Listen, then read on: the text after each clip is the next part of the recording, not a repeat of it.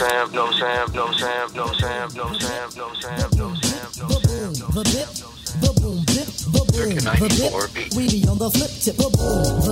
to Optimal Health for Busy Entrepreneurs, the podcast for busy and high-performing entrepreneurs and leaders who are looking to create more energy and optimize their health while upgrading their brain and personal performance with precision. I am your host, Julian Hayes II. I've been involved with health and performance for over a decade. This podcast was created for the high performer who is unapologetically ambitious, the one who moves at a fast pace and operates with an edge, the one who wants to become superhuman. Nothing here is fluff, gimmicky, or feel good. I have little to no interest in simply helping you improve your life. I want to help transform it. By listening to this podcast, expect to have a body that feels just as good as it looks. Expect to possess a swagger and style that gives off an infectious vibe. Expect to command the stage or any boardroom you walk into with your executive presence. And lastly, expect to become your most enhanced self so you can live a limitless life. Now, let's get to the show.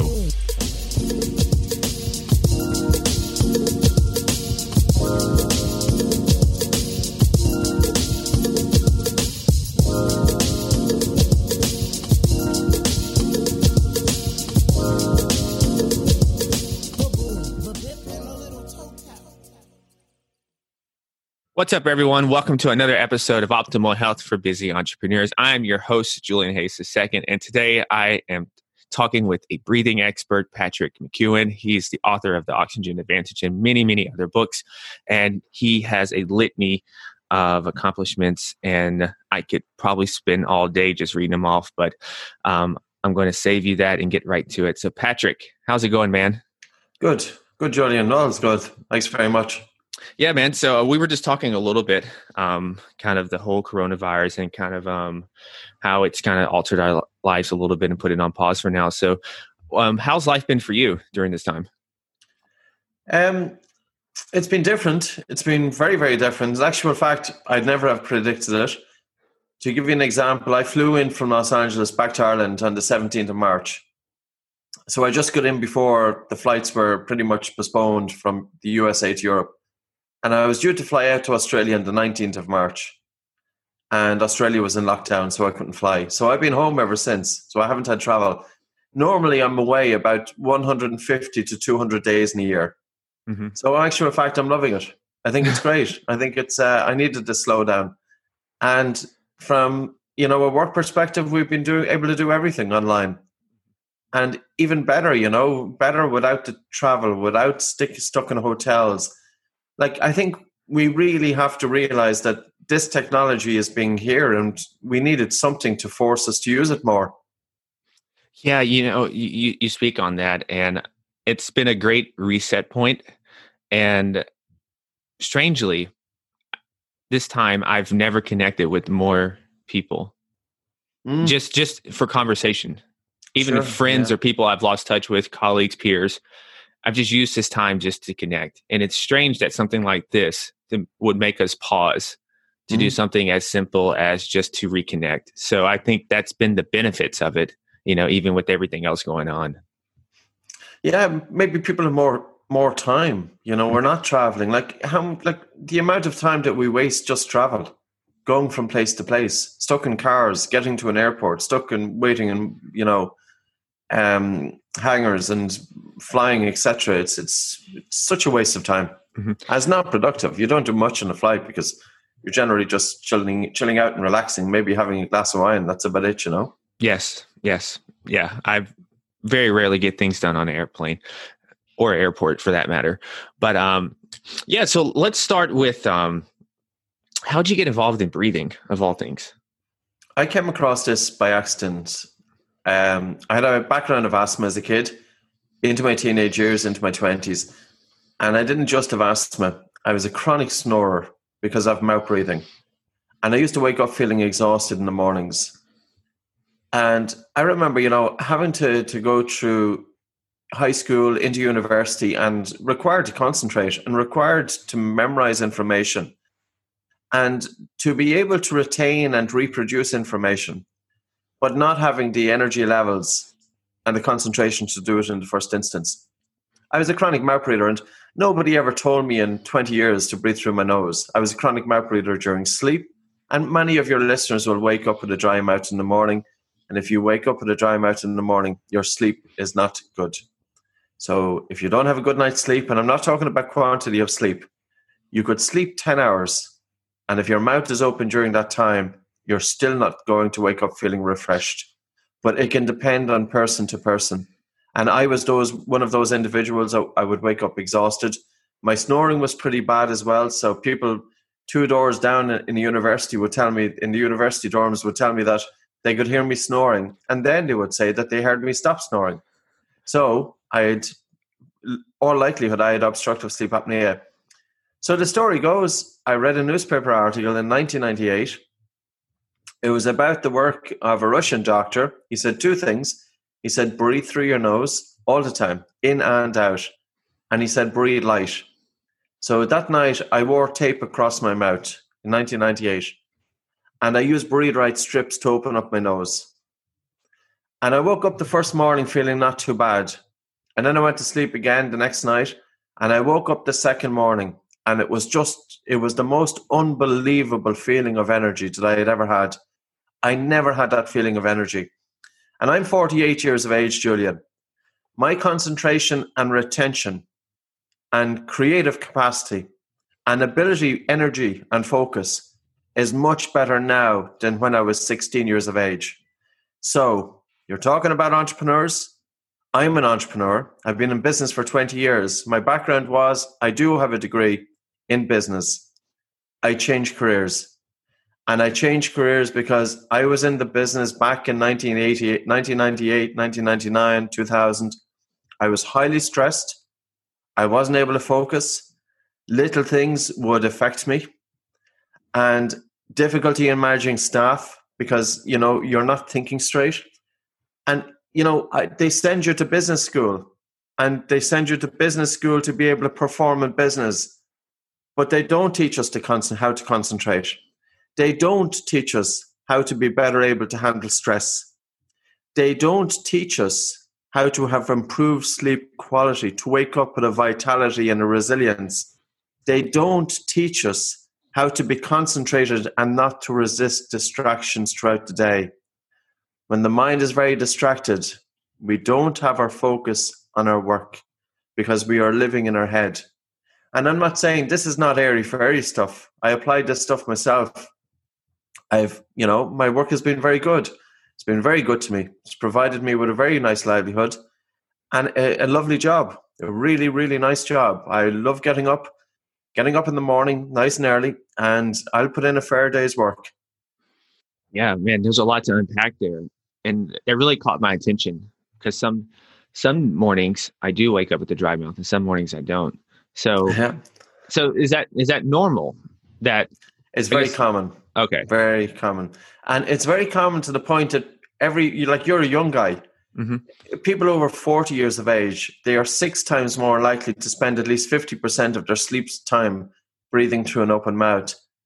And you know what? Once we hit 40, we tend to put on a bit of weight. That's the way it is, you know? Mm-hmm. And especially if you're working a lot in business, it's difficult enough to have a balance when you're working for yourself. Like Timothy Ferriss, when he brought out that book, The 4-Hour Work Week, it's not possible. Load of nonsense. Absolute load of nonsense. Would not be possible. Because even if you were to delegate, it would take you more than 4 hours a week. Unless you just put a CEO in charge and you give the CEO complete autonomy. And then you completely step back. Then you could do 4 to 4. But anybody with a small or medium-sized business, you have to be hands-on. And if you're not hands-on, at least you'd have to have some super, personnel behind you that you can absolutely trust. But there is a time that you have to step in because my work is all about information and there's information that I know that my colleagues don't know. I have a great staff. We've got a great team around us. But I can tell you one thing. It's not a four-hour work week. No. So yeah, it's been good. Yeah.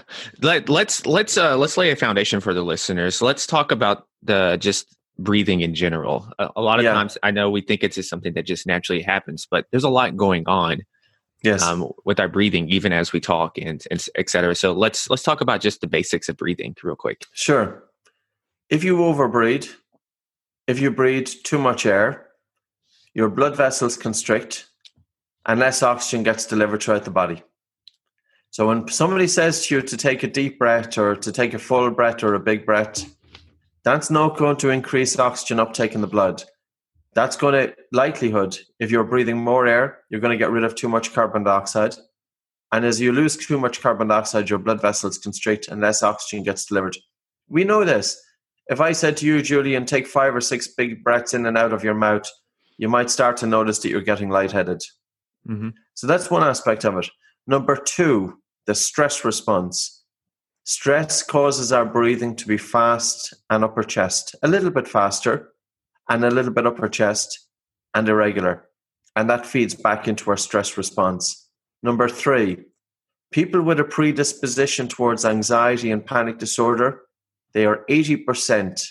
It's 80% likelihood that they have a breathing pattern disorder, and that's feeding into their anxiety. Number 4, we have to think of the warrior of old, the warrior from the Eastern world, the guy who is not just sitting, a tree hugger, but the guy who is absolutely focused on the breath to train the brain. And when concentration is your ability to hold your attention on a subject matter for a period of time without distraction. For how long can we concentrate? And concentration is reducing. And it's reducing because of this, the mobile phone. Because the mobile phone and social media and email alerts and text messaging is providing a constant interruption and a constant distraction. And it's training the brain to be distracted. And with a distracted brain, you can't focus. And if you can't focus, you're not productive. But also, if there is no space between thoughts, you don't have creative and fresh and original thinking as much. So there is a time to be able to think. And then there's a time to stop thinking, to be able to direct our attention to where we want to go. Now, I'm going to come back to my point earlier, which I didn't finish it off. Men over 40 especially, we can be at risk of obstructive sleep apnea. And that has a huge, significant impact on our quality of concentration and mood. And for example, depression can be linked with it too. So breathing really, really is important. And I would say that the first thing that we do is start breathing through the nose and tape up the mouth. That's one of the best things that I ever did. And it's not just about taping the mouth. It's also about learning, breathing light, breathing slow, breathing deep. So those teenagers of the 1990s generation, LSD, light breathing, slow breathing, deep breathing. Mm. Yeah. So nasal, I think I read in the book about mouth breathing as a child and yes, and our jaw development. And I found that fascinating. Yeah. Can you speak on that real quick? Yeah. If we have kids and if they have the mouth open, it causes negative changes to the face because the tongue isn't resting in the roof of the mouth and we don't get forward growth of the jaws. And as a result, a mouth-breathing child will have a face like mine. The maxilla is set back, the mm-hmm. mandible is set back, the airway is compromised, and that's why I was snoring and obstructive sleep apnea, very much influenced by having jaws that are set back, as opposed to, if you look at really fit athletes, and if you look at people, well, you're pretty much well-developed because you've got good forward growth of the jaws mm-hmm. and you've got good wide nasal cavity for breathing. And it's different to mine because in terms of you see my nostrils, you see my nose, you see my jaws set back. And the problem here is it's not just about the aesthetics, but it's about the function. If you look at the top athletes in the world, are really strong people, women or men, they typically have a really well-developed face and airway. And that's a sign. That's health. That's function. That's not just aesthetics. It's not a coincidence that most people who master in sports, they're often very good looking. They're very attractive. Now, there's a few exceptions, but most of them are pretty good-looking people. They're good-looking people and they function well, and that's how they've got to where they are at. And by the way, there was a study carried out in a university, I think, of Southern California, and they looked at CEOs from Fortune 500, and they measured the width-to-height ratio of the face. And the CEOs with the wider faces earned more money. Now, on the downside, you couldn't trust them. But the CEOs with the wider faces, they earned more money. So I think it's interesting that when they looked at the height, I think it's the height-to-width ratio of the face of top Fortune 500 CEOs. Yeah. Wow, that's interesting. Now you're going to, this whole weekend probably when I go out now and when I go to the gym, I'm going to be looking at people's faces. Yeah. And see if I can start noticing that. And you know what? Tell them to go and tell them to shut their mouth and start breathing through their nose, because here's another thing that I cannot get my head around. You know, I would say about 95% of the people exercise with their mouths open, even just during light, intense exercise. Here's a few things about mouth breathing. Number one is your mouth does absolutely nothing in terms of breathing. Zero. No function whatsoever. You breathe through your mouth, that air goes straight down your throat, and the mouth has done nothing. Your nose, evolution has designed our nose to be able to perform a number of wonderful functions. Moisten incoming air, warm incoming air, harness nasal nitric oxide, take and redistribute nasal nitric oxide by breathing through the nose. It helps to redistribute the blood throughout the lungs. The PO2 of the blood increases by 10% with nose breathing. Nasal breathing also has greater amplitude of the diaphragm breathing muscle, and the diaphragm breathing muscle provides stabilization of the spine. So functional breathing and functional movement go together. And if you have an athlete going around with their mouth open and they are breathing fast and upper chest breathing, they are more likely to have respiratory muscle fatigue, they are more likely to gas out too soon, and they are more prone to dysfunctional movement patterns and at a greater risk of injury. So we have to think about breathing. If you want to increase oxygen uptake in the blood and oxygen delivery to the working muscles and a greater utilization of oxygen and reduce breathlessness during physical exercise, the nose is the key. However, it's difficult enough to do it at the start because the air hunger is quite strong when you switch from mouth to nose breathing during physical exercise. But if you continue doing all of your exercise with the mouth closed, the body adapts to it. So you should think of physical exercise, breathing in and out through the nose. You're adding an extra load onto your training, and that forces the body to make very suitable adaptations, including improved fitness, you know, reduced ventilation, more economical with your breathing, and also an improved recovery. So, and before I forget, heart rate variability, we can increase that by doing a number of different breathing exercises, not just cadence breathing, so it's between 4.5 to 6.5 breaths per minute. Mouth closed during sleep. Any of your listeners who are wearing Oura rings, if they're tracking their HRV, I guarantee you, if they do slow light breathing for 15 minutes before sleep, and if they have their mouth taped during sleep, their HRV as tracked will improve. Okay. I'm also thinking that when we start nasal breathing more, that's going to help in the weight loss department as well. It can do. Mm-hmm. It can do. And it can do so from the point of view, two fronts. One is sleep. If we are prone to obstructive sleep apnea, and this affects 26% of men typically between 30 and 50 years of age, and 43% of men over 50. And for females, it affects about 9% of females aged between 30 and 50 years.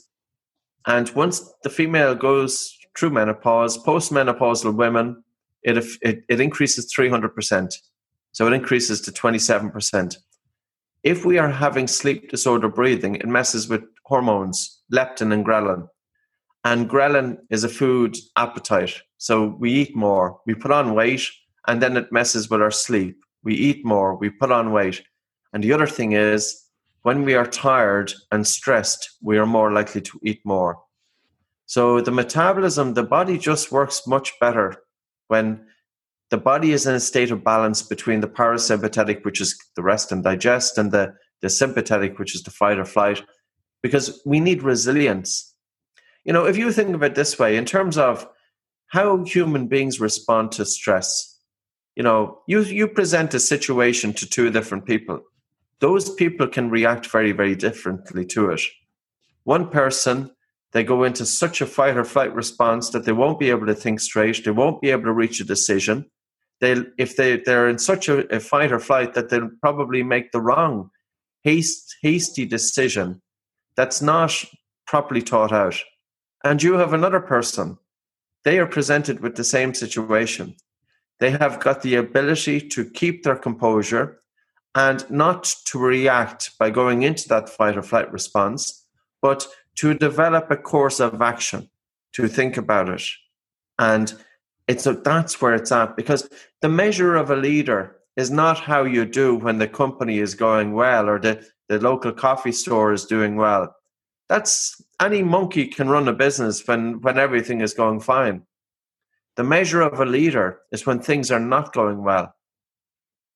This now is going to be a test for leaders because markets are changing. Everything is changing in many industries at the moment. And the measure of the leader is the guy who comes up with the strategy and the plan. And you don't want too long a term a plan either, because things change. But you want to be able to steer it. It's the leader who has the intuition and the capacity to decide on a course of action, to steer a business when the business is in trouble, not when the business is doing well. Yeah, I'm thinking right now, and to kind of piggyback off of that breathing is just that much more critical now because there's a lot more stress. And I'm thinking of myself, I have this habit, which I've been getting a little better with, is that when I get really focused on a task or I'm really trying hard to concentrate, my whole breathing pattern changes. Mm-hmm. And you can and I think that's adding more stress to the system. Am I correct on that? And I'm sure a lot of guys have that problem. I think it's normal enough, though. I think it's when you really concentrate. I think it can be normal that if you go that focused, you know, that you could have an apnea, and typically what people call is an email apnea. But what I would look at breathing is screening breathing just from a functional point of view. And the BOLT score is probably the handiest way to measure it.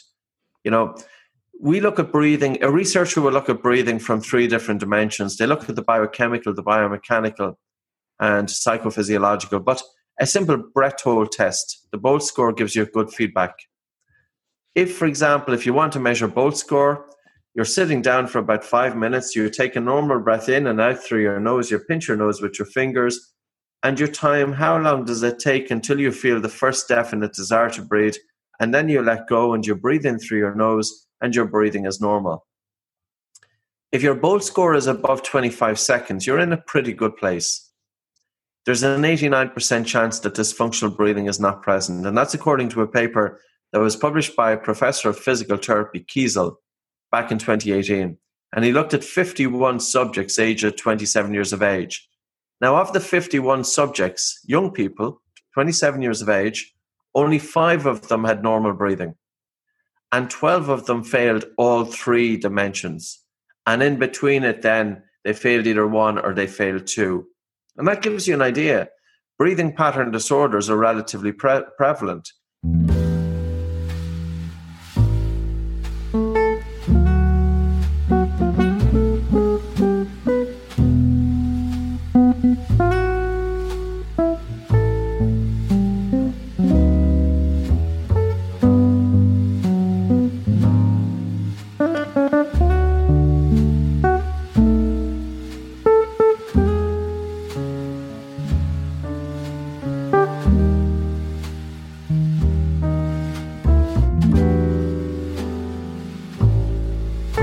And it comes back to this, you know, I would look at breathing from a couple of different dimensions, and I would look at it in terms of my own experience, but also talking to people around me. And very often we have to consider that the human being, we have been trained how to think. We go to school, we go to high school, and many people go on to university. We are trained how to analyze and break information into tiny pieces. We are trained how to think, but we are not trained how to stop thinking. How do we stop the runaway mind, the racing mind? And the other thing is, how much of our energy is so unproductive, because all we're doing is living in our heads and thinking. And I'll give you a story about business. I was doing, again, a business degree. I was studying for the last was actually second year in college. It was a 4-year degree. And I had one exam. It was fairly important. And I spent 3 months studying for it.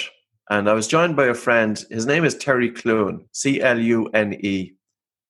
And he didn't open a book because he was setting up a business when the rest of us were studying it. So he didn't open up a book. And he said to me, he says, "Do you have your notes there?" And I said, "I do." And I handed him my notes. And I remembered him absolutely glued to my notes. And he'd turn a page and the next page. And this was the difference, because if I was looking at notes, I'd be looking at the note, but my attention wasn't on the information. I was stuck in my head, and I couldn't get out of my head to remember that information. I'd get down to the bottom of the page, and I would have to go through the whole thing again. In any event, the two of us went off, did the exam. He got the same grade as I got. It took me 3 months, and it took him 20 minutes. That's not an exaggeration. And that stuck with me because obviously, he had something that was a natural ability, and I had to learn it. Now, the same guy, if you put him into Google, Terry Clune, and, Ireland, we're not necessarily recognized for having these big businesses. We're a very small country. But he's worth probably about $600 million, $800 million, and he's about 49 years of age. At the time, back 25 years ago, he was setting up a taxback.com. He then set up, he's a serial entrepreneur. He's got so many different businesses in different fields. And when I met him about 4 or 5 months ago, his goal is to have 3 different businesses valued at $1 billion each. Just watch this space. Now, it's not about the money. It's about the capacity to concentrate. So how do we train the brain to be concentrated? How do we do that? And it takes a bit of work. It doesn't happen overnight. But I started focusing on my breath. And the mind would wander off, and I would bring my attention back onto my breathing, and the mind would wander off, and I'd bring my attention back, and the mind wanders off. But not only was I focusing on my breathing, I was reducing the volume of air that I'm breathing to feel air hunger. So I'm deliberately slowing down my breathing, taking less air into my body to feel air hunger. And when I have air hunger, the mind is anchored to the breath. But it's almost that you're developing a muscle in the brain. And you're developing a muscle in the brain that any time that you want to step into a flow state, you can just harness that. So if I'm giving a public speech, oftentimes I don't prepare very much for it. And the other thing is that I don't like using PowerPoint presentations. And the reason being is because people look up at the PowerPoint presentation, and what I'm talking about is often technical, and they're absolutely hypnotized, and they're falling asleep looking at the PowerPoint presentation. And I want to look into their eyes. And I want to be in that flow state. And I want to have a cadence of speech that the right words appear with the right sequence, with the right topic. And that happens. And that's something that we develop. And it's not just that, you're using it when you want to give a presentation, but you can tap into this at will. Sports psychologists say sometimes, how can we tap into this coveted state of flow? You develop it. And you don't develop it on the morning of a match. You develop it in the weeks and the months and, the time leading up to the event, that when you need it, you tap into it. But what's more, the athlete who does focus on their breathing and who makes a concerted effort to keep taming the brain, taming the mind, then they can bring that in, not just into their sports, but into their business, into their family life, into sleep, and into ability to handle stress. Because the mind is that, it's that part of the body, that function whereby All of our life's experiences are interpreted, and yet to survive in business, we have never been trained. How can I get the absolute capacity and the use of my mind? That can be built upon. Okay, so to piggyback on that notion right there, when I guess what do you think it is that let's start with how do you start going about training your brain? How do those leaders start doing that? I would first start pay attention to what we're thinking about, you know? Mm-hmm. Like how much time are we wasting unnecessarily? How much fruitless thinking? That, say for instance, something goes wrong and we think about it once and then we think about it twice and three times and four times and the 50th time. Well, the 50th time is pretty useless. You know, there's a time that thinking becomes unproductive. So I suppose the first thing to do is just stand back a little bit and just pay attention to what we're thinking about. The second thing is to get a good night's sleep, because without a good night's sleep, the mind is going to be agitated. Number 3, pay attention to your breathing. But not only pay attention to your breathing, learn how to slow down the breath, breathe using the diaphragm, and also to have air hunger. This is not about yoga breathing, by the way. This is not about how yoga breathing is often practiced. There are some wonderful yoga instructors who understand about breathing from a biochemical and a biomechanical and a cadence point of view. However, many of them don't. It's not about taking the full big breath. It's about tapping into your breathing to increase blood flow to the brain. Here's an example.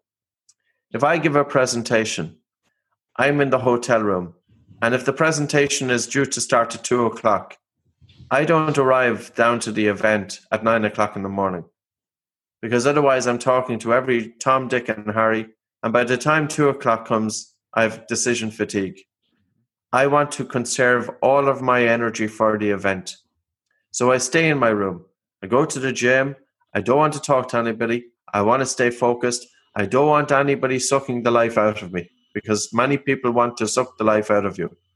You want to conserve your own space. And I'm an introvert anyway, so I don't get energy from talking to groups of people. I find it draining. At about 1 o'clock, I focus on my breathing. This is an hour before the event. And I focus from 1 o'clock until about 1:20. I have the eyes closed. I'm bringing my attention inwards, and I'm bringing my total focus onto the breath, and it's calming me. But I don't want to be too calm. A flow state is when you are calm and you are alert at the same time. That's what a flow state is. That almost everything has slowed down. That you're moving simultaneously with time. So I do the 20 minutes of slow breathing to calm the mind. And then I do 2 easy breath holds. So after doing the slow breathing with air hunger, I then stand up, because I'm too relaxed after the slow breathing. I don't want to be too relaxed. So I do, now don't do this if you're pregnant or if you have any serious medical conditions, but I take a normal breath in and out through my nose, hold my nose, and I walk about 10 or 15 paces holding my breath. 30 seconds later, I'll do it again. That's just a warm up. And then I want to do a few strong breath holds. I take a normal breath in and out, pinch my nose and hold my nose, and I start walking, jogging, running on the spot. And I keep pushing it until I feel a fairly strong air hunger. And then I let go and I have minimal breathing. I get my breathing under control. Now what that does is it increases blood flow to the brain. There is a gas called carbon dioxide. And if you increase carbon dioxide in the blood vessels react by opening up. That you can increase blood flow and oxygen delivery to the brain by holding your breath. You then feel alert. So there's a way through the breath that we can influence the autonomic nervous system. We can down-regulate. We can bring the body into relaxation, very important before sleep. We can up-regulate. We can stress the body using breath holding. Or we can get a balance between the parasympathetic and the sympathetic nervous system. So the breath, you can influence many functions of the body, normally outside of our control. And I think there's a great application of this for anybody who has their own little business. I think it's very important because all of those, we need those traits. We can't be going around half asleep. We can't be going around half stressed out. You know, we don't function and we don't enjoy it. There's a great feeling that when you wake up with an energy and a capacity that you are so, what I would say, efficient with your time, that something is presented to you, you deal with it, you move on. It's presented, you deal with it, you move on.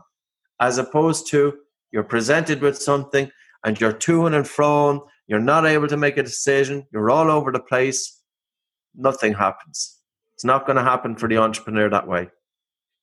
Yeah, and speaking of entrepreneurs, a lot of them are talk a lot of times, a lot of them are speakers. And yes. I'm thinking that if you speak for a living or you do a lot of interviews, couldn't that make breathing a little more difficult? Yes, it does. Talking is one of them. And you even notice it here. I mean, but you have to, I'm going to tell you my story today. I already gave a 6-hour training in Poland talking, 6 hours. So I've been talking for 6 hours. I've done a couple of hours on my laptop answering emails. And now I'm talking with you. That's my day today, Friday evening. Now I drive to Limerick after this. So here's the thing about talking. Talking makes you breathe harder and it makes you breathe faster. And any of your guests or any of your listeners who talk a lot for a living, they will know that if they're talking for 1 or 2 or 3 days, it's very, very tiring. It's really exhausting. And it's more than that. You know, some of my clients and instructors would tell me that they feel depressed afterwards. Their heart rate is racing because when you talk, you typically will breathe harder and you breathe more air. And as you breathe harder and more air, you reduce blood flow to the brain. And that's why talking is exhausting.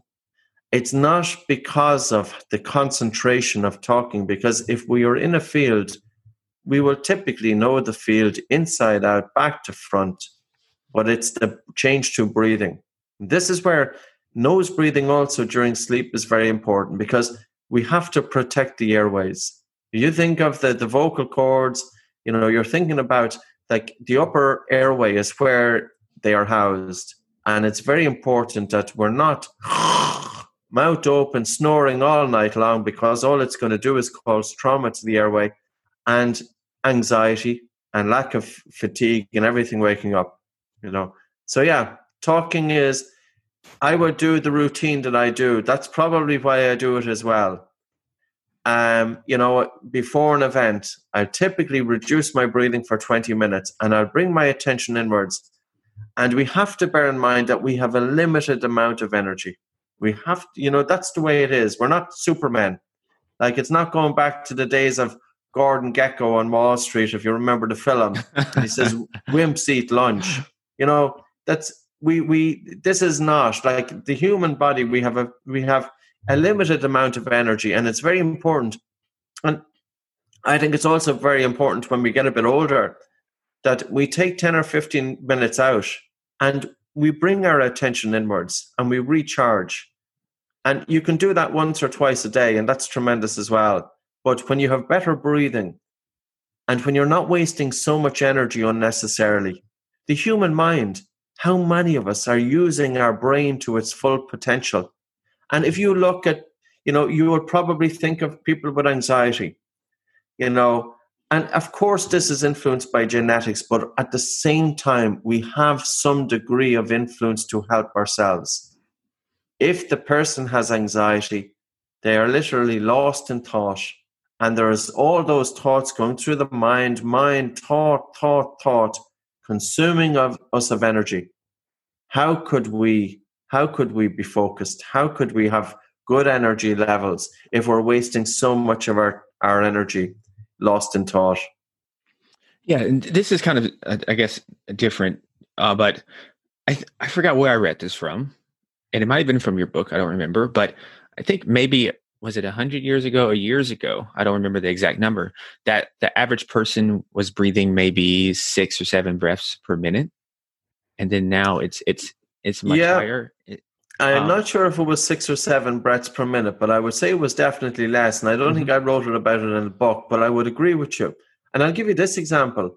I only spoke about that today. 20 years ago, when I started looking at this field, the respiratory rate was typically 12 to 14 breaths per minute.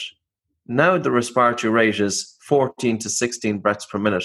Now, 2 breaths per minute mightn't sound all that much. It's a fair jump. So we are breathing faster.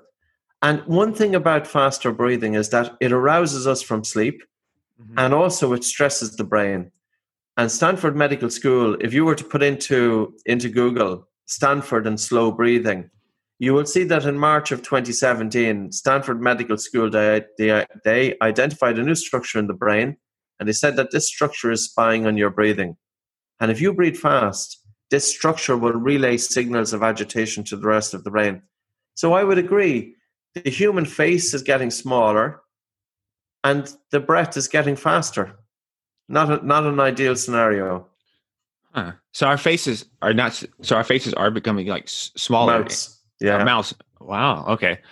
And so that's not good. Yeah, because that's good now. Yeah, because that's making difficulty with breathing. Yeah.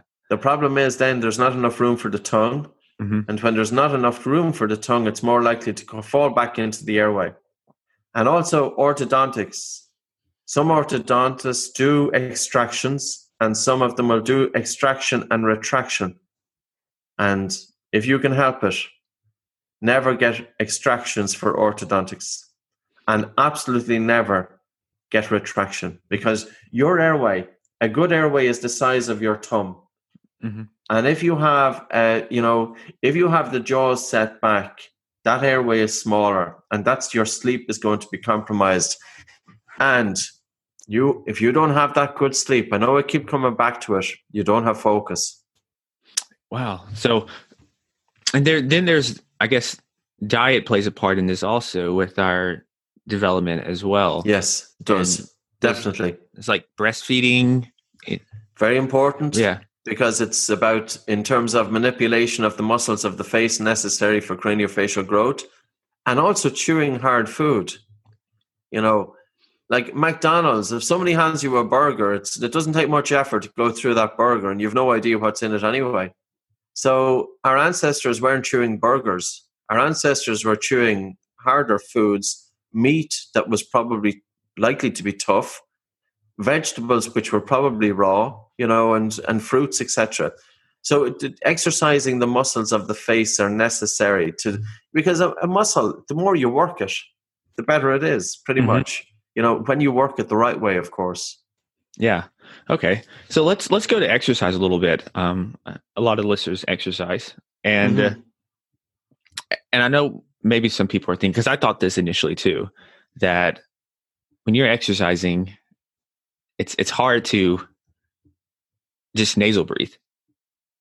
And yes, yeah. So how would someone? I guess would you start by just doing a little bit? As much as you can, and then breathe through your mouth, and then keep going back and forth, rotating until it gets easier and easier? Yeah, what I would do is I'd probably have a decent warm-up first. And during the warm-up, make sure that you nasal breathe throughout. And also when you're breathing during the warm-up in and out through your nose, breathe low. So for example, you could start off with your hands either side of your lower ribs. And as you breathe in, the ribs are gently moving out. And as you breathe out, your ribs are gently moving in. But not to take big breaths, not to hear your breathing. We don't want to overbreathe. We want to have low breathing and deep breathing, but we don't want to have big breathing. So after nasal breathing during the warm-up, increase the intensity of the warm-up a little bit over the course of 5, 10, 15 minutes, and then bring in some breath holds. Just as I do, this is how we train our athletes, for example. And we have some serious athletes, Olympic athletes, some Bellator, professional fighters, professional soccer players, professional golfers, tennis, SWAT, special weapons and tactics. So we've got some serious high caliber instructors putting this into practice. And we will always use this for pre-competition preparation. We start off with nasal breathing, with lateral expansion and contraction of the lower ribs. And then we go into a couple of small breath holds. And then we go into strong breath holds to stress the individual. but it's to stress the body to provide as well. A couple of things that happen. Number one is if you hold your breath for a long time, you open up your nose. You open up your lungs. You increase blood flow to the brain. You cause your spleen, which is an organ underneath the left side of the diaphragm, to contract, and it releases red blood cells into circulation. So it increases your alertness. It's putting yourself into that kind of a, you know, that drive state, that stress state that you can go out and do it, that you're alert as well. During the physical exercise, if you're a recreational athlete, do your best to sustain nasal breathing, even if you have to slow down a little bit. Keep doing your physical exercise with your mouth closed. And I guarantee you, if you continue doing your physical exercise with your mouth closed, number one is you will be surprised at the workout you can achieve with nasal breathing. And number two, your recovery will be much better, that you feel that you could do it again. We have one of our instructors recently, we posted on Instagram about 2 days ago. She ran 100 miles with her mouth closed. 100 miles run with her mouth closed. Oh my goodness. So we've another instructor, 600 miler with the mouth closed. You know, it's some serious feats, you know, in terms of, and then we might have other people who are climbing the likes of Kilimanjaro and breathing in a way to optimize oxygen uptake. And we can, that's the thing about the breath. When you understand, and simple things that you can make those adaptations. But yeah, at the start, it's a bit more difficult, but continue with it. Maybe look at the work of Professor George Dallam, D-A-L-L-A-M. And I'm not sure what university he's affiliated with in the United States, but he's a well-known triathlete in the United States. So I'm just going to put a search of him here, and I can pull out a little bit more information on him. And a few years ago, so he's a professor in the Department of Exercise Science, Health Promotion and Recreation at, and I'm just looking for the university, Colorado State University. Okay. He has been working with athletes for many, many years, and he's authored numerous articles, etc. And 2018, he's a former national teams coach for USA Triathlon. He's worked for many years with elite US, I'm just reading it off his profile here, triathletes as a coach and advisor and a consultant. And athletes coached by Dr. Dallam have included national elite and age group champions, Olympians, Pan American Games, etc., etc. And the top-ranked male triathlete in the world, Hunter Kemper. Okay, he is very much into nasal breathing. And back 2018, he got 10 recreational athletes. He had them switch to nasal breathing during their physical exercise for 6 months. At the end of 6 months, he tested them. Their ventilation was 22% less with nasal breathing versus mouth breathing. The fraction of expired oxygen was less, meaning that the body had utilized oxygen better with nasal breathing versus mouth breathing. The respiratory rate was 39 breaths per minute versus 49 breaths with mouth breathing. Carbon dioxide in the blood was higher. So there's a significant saving in terms of the economies that, yes, when you first switch from mouth to nose breathing, it's a bit difficult. You just keep going, and then your body adapts to it. Yeah, I could speak testaments to that. I actually, because I actually have your sports mask here to work on this. And yes. Now the sports mask is taking nasal breathing to another level. So you think nasal breathing is tough? It's a different story when you're wearing that. Yeah, I because I've been so we'll get to talk about this a little bit. So I have your sports mask here, and I do a little boxing in it, just like a round or two, just to practice. And then I haven't started running yet with my distance running yet, and so but I have used it for my weight workouts, and it's been pretty good. A little tough, but not too bad that I can last the whole workout. But yeah, it's and I have noticed a little bit like my recovery. Like I get done and I'm like, yeah, I don't know if I got anything done. You know, I feel pretty good. So I have speak to that, but it's super difficult. And so I'm going to put this in the show notes for listeners who are curious to take their nasal breathing to another level. So we have three different levels here. We have a high, medium, and low. So mine's been on low. Which is fine when you're doing fairly intense exercise. But you know what? If you were sitting down, and you wanted to give your breathing muscles a little bit of a workout, you could set it to high. Or if you were going for a walk, Mm-hmm. So, you know, different strokes, different folks. Somebody who's going for a walk on a treadmill, they want to reduce their, they want to improve their tolerance to carbon dioxide, wear the mask for a period of time. Mm-hmm. And it also strengthens the breathing muscles. You feel it when you take it off, you feel a difference. I never even thought, because I walk around the neighborhood a lot, I never even thought to use the mask just to go for a walk. You can do it now with everybody wearing masks anyway. That's a good point. Oh, speaking of masks, that's an interesting point that you brought up. Just masks, this is a totally different subject. I'll jump back to the sports mask here, but face mask. Yes. How to breathe. Yeah, because does that mess up individuals' oxygen levels, their CO2? No, it doesn't? It does increase CO2 a little bit. So it increases CO2. If you're wearing a face mask, just as you're wearing that mask, mm-hmm. you are going to pool carbon dioxide inside the mask. So you're going to rebreathe that carbon dioxide back into the lungs, mm-hmm. because the human body needs concentration of carbon dioxide anyway, of 40 millimeters of mercury pressure, about 5% of the atmosphere. But the atmospheric pressure of CO2 is only about 0.03%. So the human body needs much more carbon dioxide than what's in the atmosphere. Now, here's the interesting thing. When you breathe into a mask and you're rebreathing that carbon dioxide back into your lungs and that CO2 is going into the blood and you feel a greater air hunger, the increase of carbon dioxide is going to cause hemoglobin to release more oxygen to the tissues. So it's what's called a Bohr effect. Carbon dioxide increases, blood pH drops, and the affinity of hemoglobin for oxygen reduces. It will show a drop to your SpO2. But that's not necessarily a bad thing. And your SpO2 is the fraction of your red blood cells occupied by oxygen.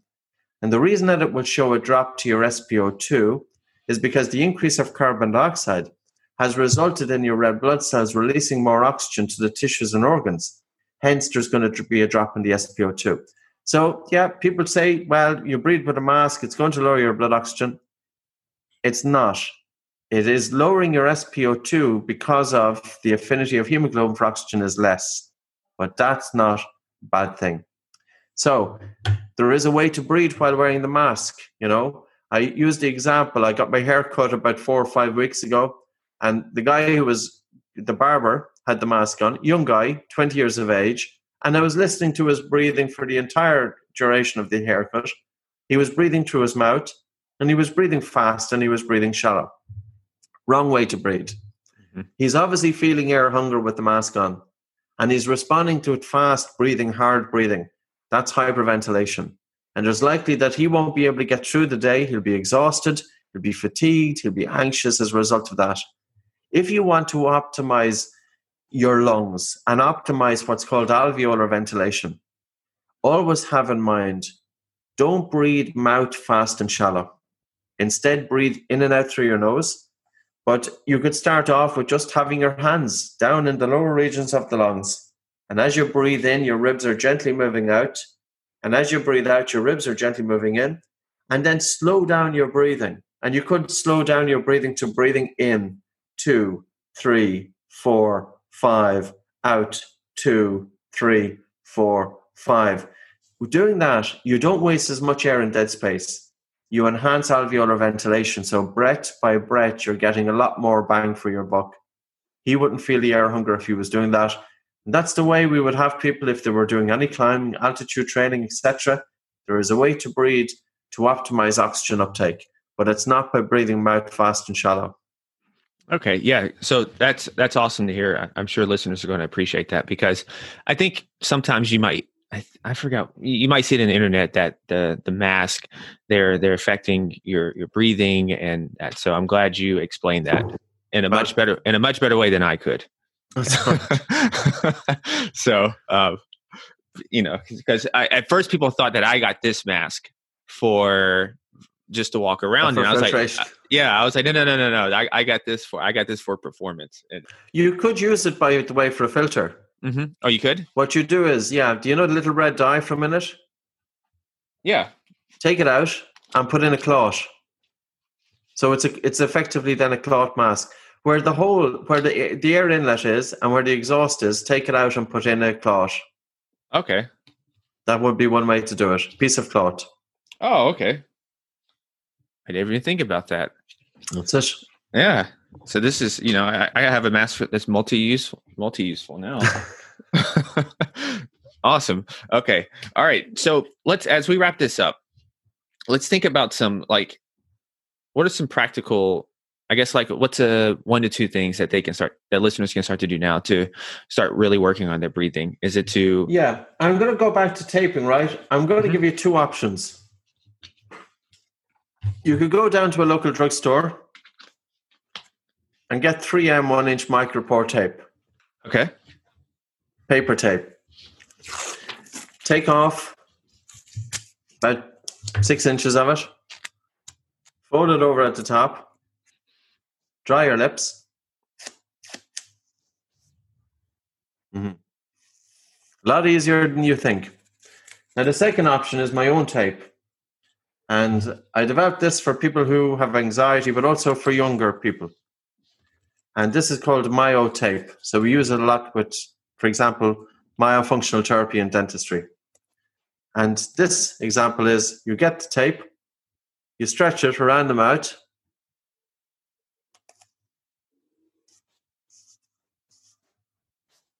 And the lips are closed. You feel the tension. So, for example, people who are apprehensive about closing their mouth, they can wear the tape around it. And there's elastic properties that are pulling the lips together. And we actually developed it for children. I like that one better. How could I get the kids breathing through the nose? Yeah, I like that one. I think I'm going to order me that one. Because I get... The other one thing, Julian, is that we will have a version for sports. Mm-hmm. Because, of course, if you're running or if you're on your bike... and you want to sustain nasal breathing, but then you want to take a drink. You can easily take a drink. But at the same time, it's reminding you to keep breathing through the nose so that you're having those adaptations. That is awesome.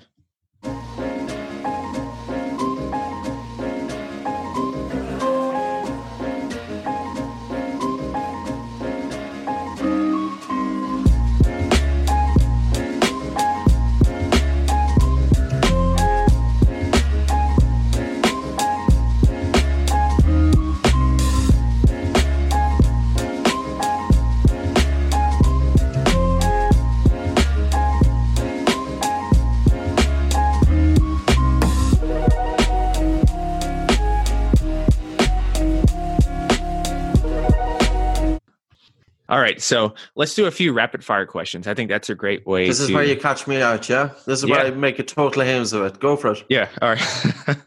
All right, so let's start here. Let's start with your... what are 2 to 3 books that have had a major impact on your life? One is The Power of Now, Eckhart Tolle, probably my most favorite book. Tremendous book. Other books that have been really good. The Choice... was a very good book, and I can't remember the author of it.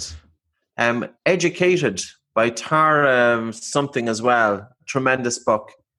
Educated actually is an amazing book. It just gives you insight into, I suppose it's just a read, you know, but it's Tara Westwood, I think, is Educated. The Choice is by a doctor who survived the Holocaust. Let's see. Edith something, I think her name is. Oh, I found it. It's The Choice, Embrace the Possible. Edith Eger? Yes, that's it. That's a really nice book. I like that. But The Power of Now would be number one. Okay. It's one of the most brilliant books that I have ever read about bringing a stillness into the mind. Tremendous book.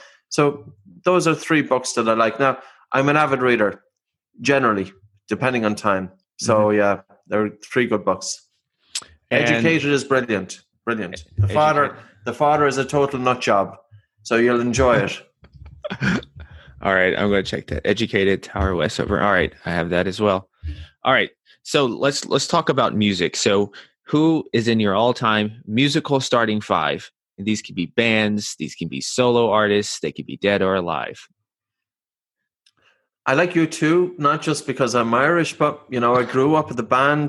I've been to their concerts and, you know, I listen to them. In terms of music, I'm not the best, I have to say, you know. Bob Dylan is pretty good. I like the older stuff. Pink Floyd, some great tunes. So it's more so the older stuff that I like to listen to. And, I can't even think now after beyond that, so... Very limited in terms of Are you a movie or a music person? No, I'm not even a movie either. Television. Yeah, I watch a couple of things, and all I might watch is something on architecture or something like that. So I'm a very boring person. I live out in the middle of the countryside, middle of nowhere, and I have a quiet life and I enjoy it, you know, and that's what I do. Yeah. Yeah. Well, I think that's part of success is that you know what you like and you found that. And I think a lot of times some of our anxiety in the world is because we haven't really taken the time to sit in silence and to figure out what it is that we exactly want or what exactly is that we like. So, you know, I would absolutely totally agree with you. I think it's really important that we have a sense of purpose. And it's very, very important. And I think very much so for a man, in more so in his occupation, because the female traditionally, and this is not a sexist thing, but traditionally the female can have a sense of purpose in the home. Mm-hmm. Not saying that out of anything like that, but throughout evolution, attachment to children, etc. But I think for the man was the hunter-gatherer. The man needs to be out there doing something. They feel that they need to feel some sense of accomplishment. And I think there's an issue. You see it in different regions. I've seen it in different parts of Ireland here. Men that were on the fringes of society, very frustrated, you know, get into violence, get into all of the shit that they get into because they have, that gives them their sense of purpose. So we do need a sense of purpose.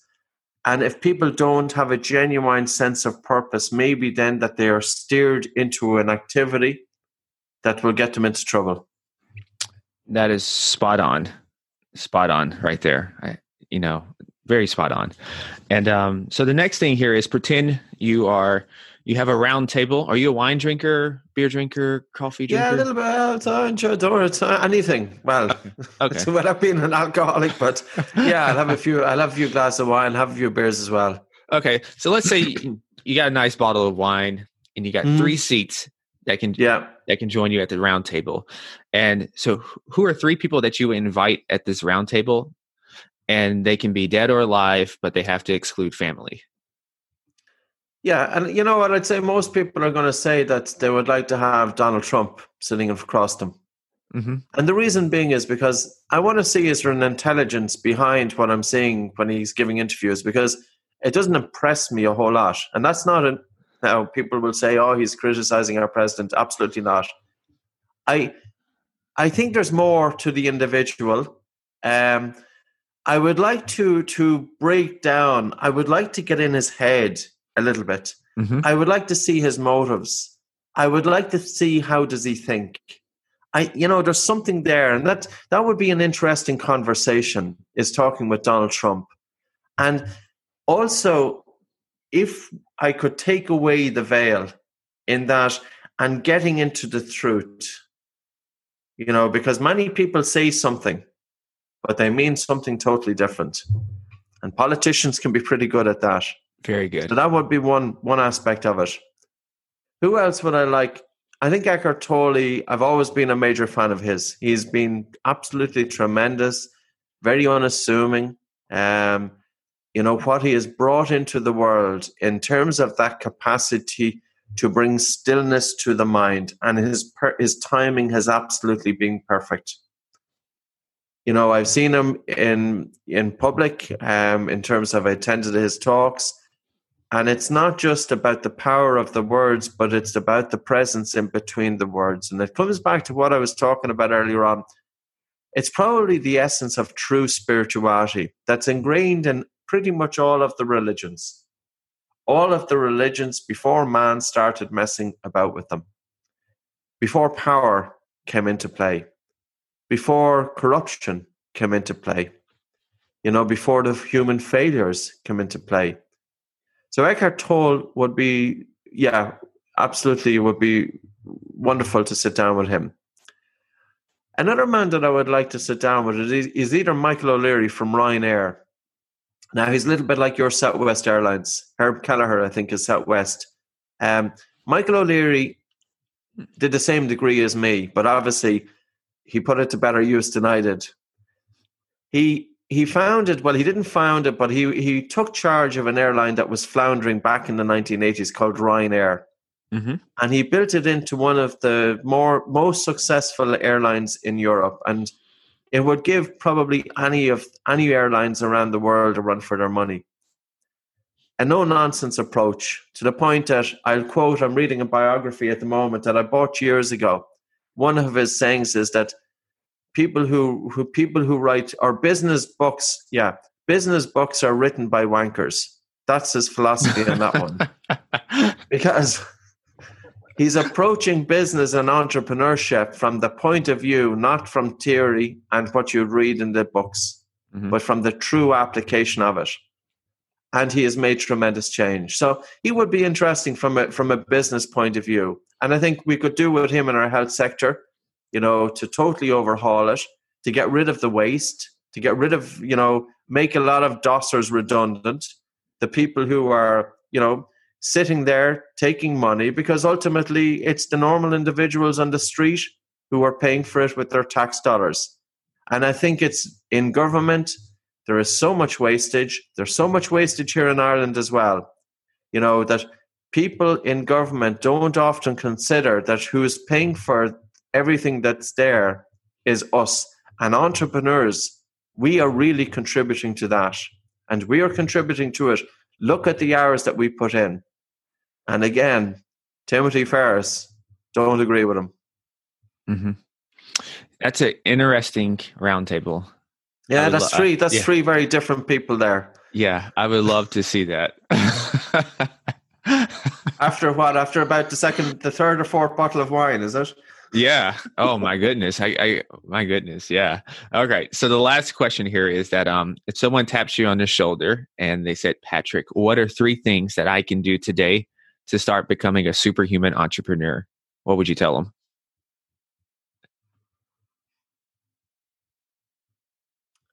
I would say there's one thing that I would say is find a field that you love.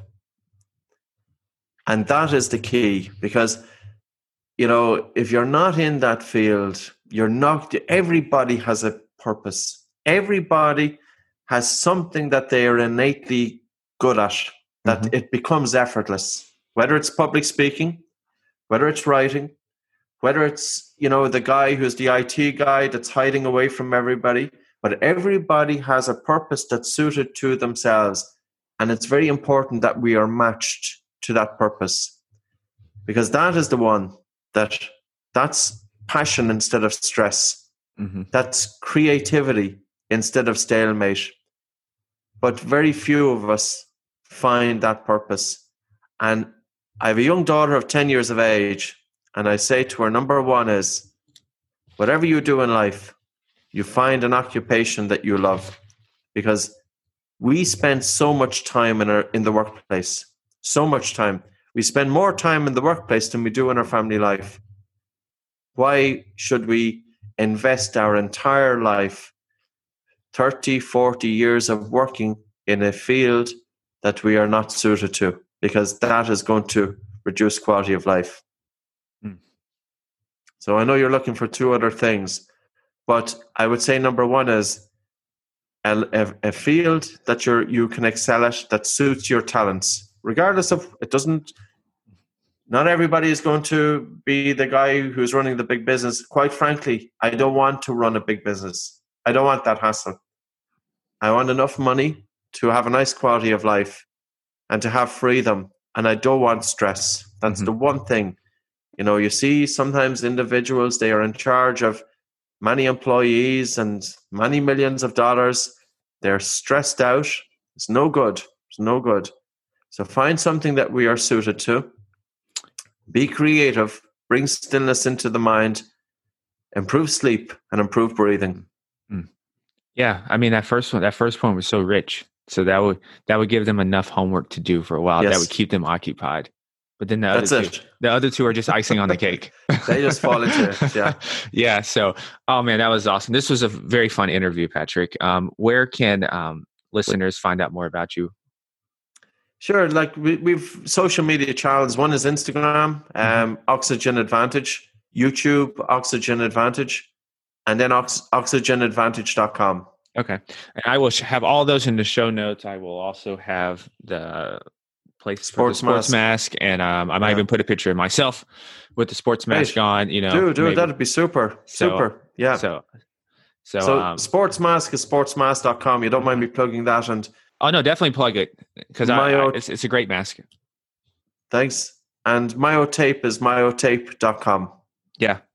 Yeah, definitely plug it. And definitely, I think I've told a handful of people, because I've had people come up to the gym and they were like, "Where'd you get that mask at?" And I was like, "It's sportsmask.com," you know. That's cool. And then I had to warn them, though, because these are guys that didn't really have the condition. I was like, you don't necessarily just want to walk around in this just yet. So it takes a bit of, this is where inspiration, it's amazing too, you know, like people who are entrepreneurial, that how you get ideas. I have a car, it's a Mercedes CLS, but it's got a lovely grill on it, and it's kind of, Mercedes is typically kind of an older man's car, but this one is quite sporty. And the grill on the mask is the same as the grill on the car. So if you Google Mercedes CLS, you'll see that boxy grill. And that's where I took the grill from the mask. Wow. So there's always ideas. Yeah. Somebody else has ddone it. We don't need to wheel. I like that. And so everyone, will leave you on that. So stay awesome and continue to be limitless. Peace. Thank you for listening to another episode of Optimal Health for Busy Entrepreneurs. I hope this podcast made you 1% better, at least, hopefully more, but at least 1%. If you are new and this is your first time listening, thank you so much. Welcome. I'm glad you found it, whatever way you did. I hope you go back, listen to some of the older episodes, and stick around. And if you are a continued listener, thank you so much for your support. It means the world to me. There's millions of podcasts out there, and you decided to listen to this one. So I do not take it for granted, and I hope I don't disappoint you. And in the meantime, I hope the information that Patrick shared was eye-opening to you. You know, it's truly changed my life and my performance in just a short time that I've been implementing a lot of what he's talked about. So check his book out. Keep up with him. He has a wealth of knowledge. And in the meantime, you know how I like to do. I like to keep the vibrations high and try to raise you even higher. So enjoy the song. Peace.